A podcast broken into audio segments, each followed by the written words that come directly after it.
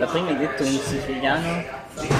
No, eh, anni fa eh, mi avevano chiesto di raccontare il mio rapporto col mare, Ah? non mi ricordo quale, quale rivista, e io avevo raccontato che pur essendo nato in Sicilia ho imparato a nuotare a Milano, Nel naviglio? no, in piscina, e poi per tanti anni ho frequentato il lago di Como.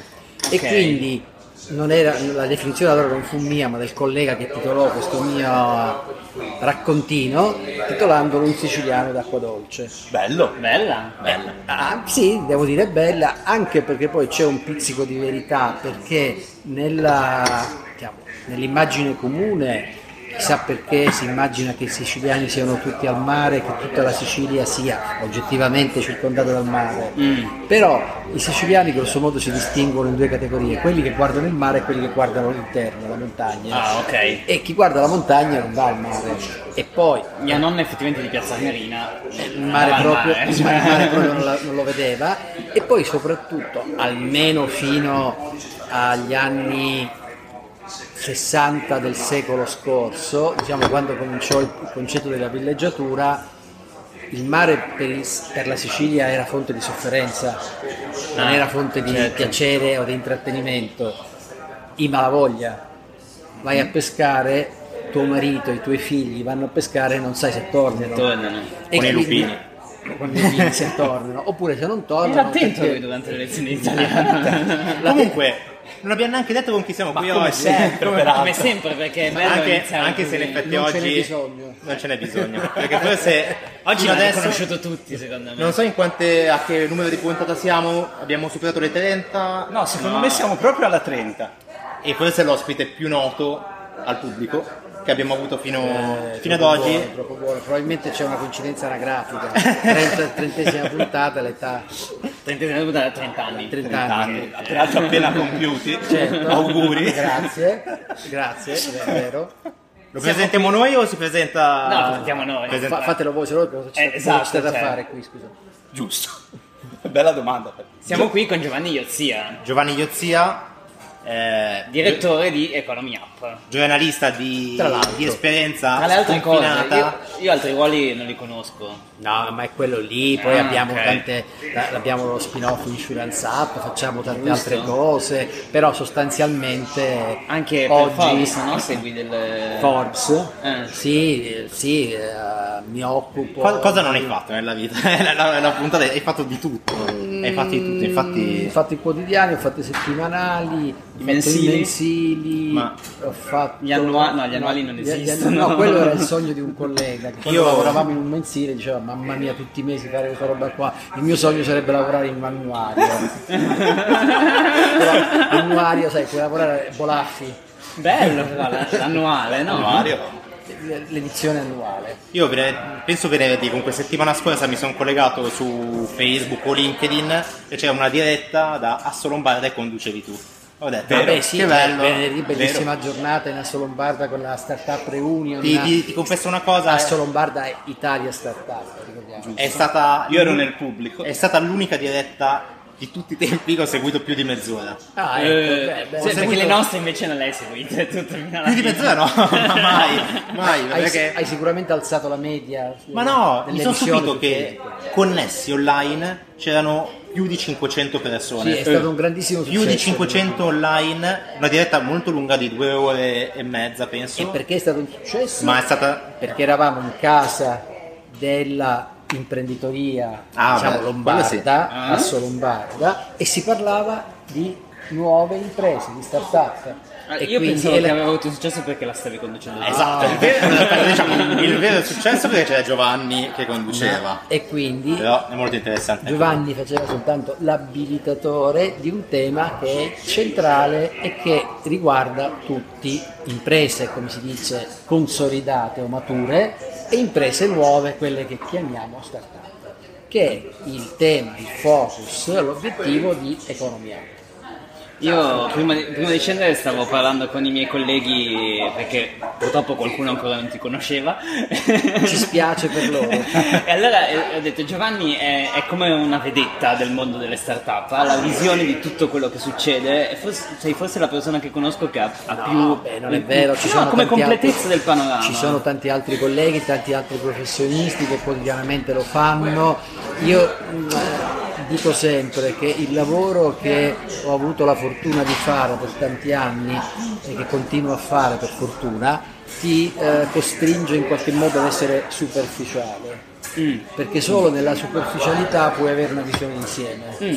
Perché Ok, però devi quanto- avere la visione insieme. Qu- quanto più sei verticale, tanto più perdi la visione insieme. Certo è Certo. vero che eh, tanti, qualche anno fa c'era questo libro che a me era molto piaciuto, che era La piramide di Peter, che era la piramide dell'incompetenza progressiva. Bellissimo. Cioè, più tu sali lungo la- una piramide gerarchica, che può essere sul lavoro, nella professione, in un'azienda, e tanto più diventi incompetente, perché non puoi più essere fermo al dettaglio, ma acquisisci un altro genere di competenze, che sono quelle gestionali, relazionali e di visione. E quindi quando fai questo lavoro inevitabilmente non puoi occuparti solo di una cosa, ti devi occupare di tante cose e devi avere la capacità di tenerle insieme. E nel mondo startup questo tipo di, compe- cioè di capacità di avere la visione d'insieme la vedi una co- come una cosa diffusa o vedi più eh, diciamo eh, persone specializzate, più verticalizzate? Beh, quindi ha più successo, come dire, essere capaci di essere start-upper su potenzialmente qualunque cosa o verticalizzarsi su un qualcosa di specifico? Ma no, essere start-upper è una- un, un atteggiamento mentale, una, una- una- come, come dicono quelli fighi, un mindset, nel senso che tu devi essere un po' strabico, nel senso che devi avere, il vero imprenditore deve avere una visione lunga, ma deve essere molto focalizzato sul suo business, quasi in maniera ossessiva. Questa cosa è bella, questo concetto dello strabismo in questo senso è, è, è in- è una bella definizione. perché se hai, se hai solo la visione fai un cazzo cioè, concludi poco Comunque se sei troppo tecnico. focalizzato sul quotidiano sul dettaglio sulla operatività non vai lontano perché non sai dove stai andando quindi Che peraltro- è, è sempre il solito discorso per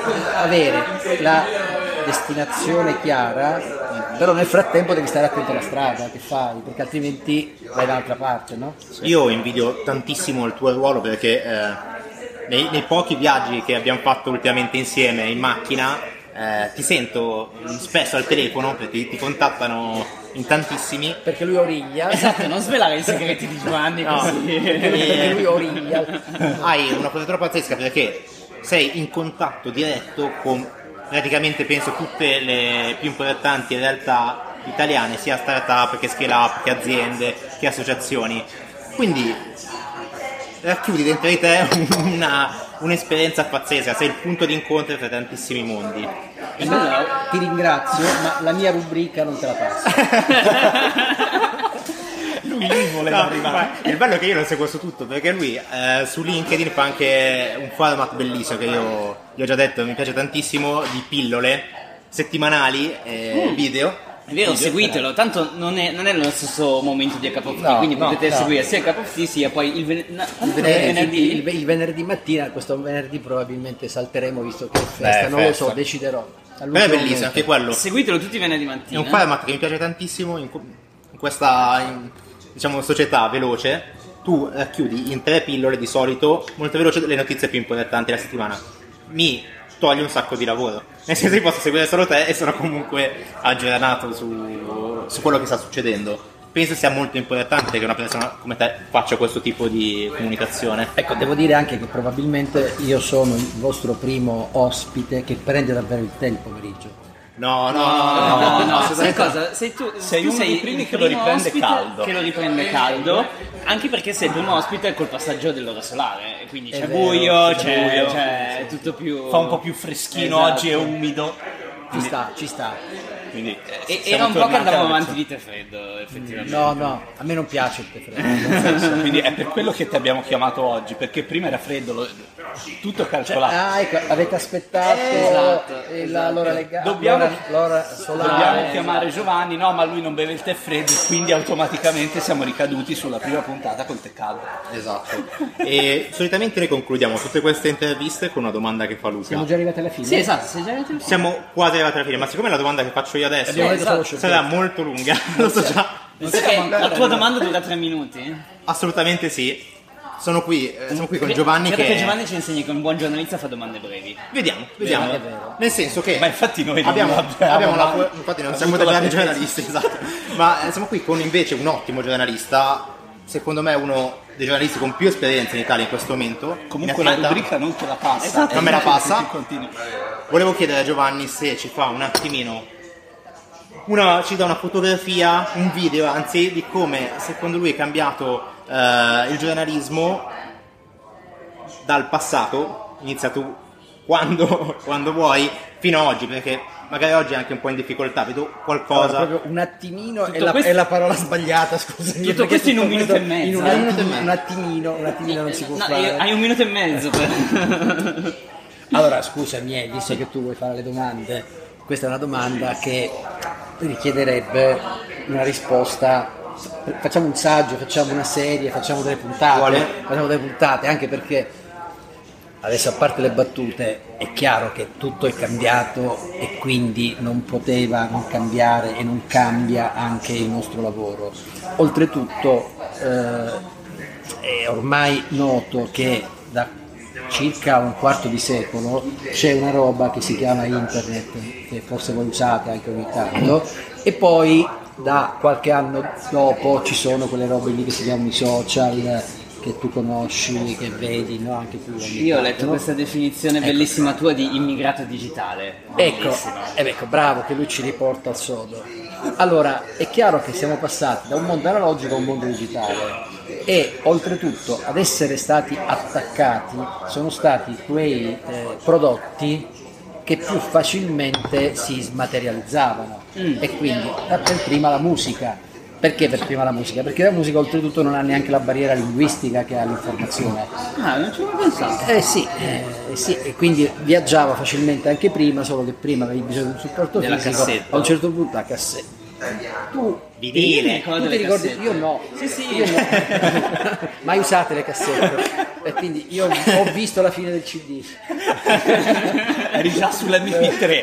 Io mi ricordo quando eh, che dovevi mettere dentro la matita per riavvolgere. per, per riavvolgerla. E quindi poi dopo era inevitabile che eh, aggredisse quel tipo di cambiamento anche in genere tutti i contenuti, ma soprattutto l'informazione.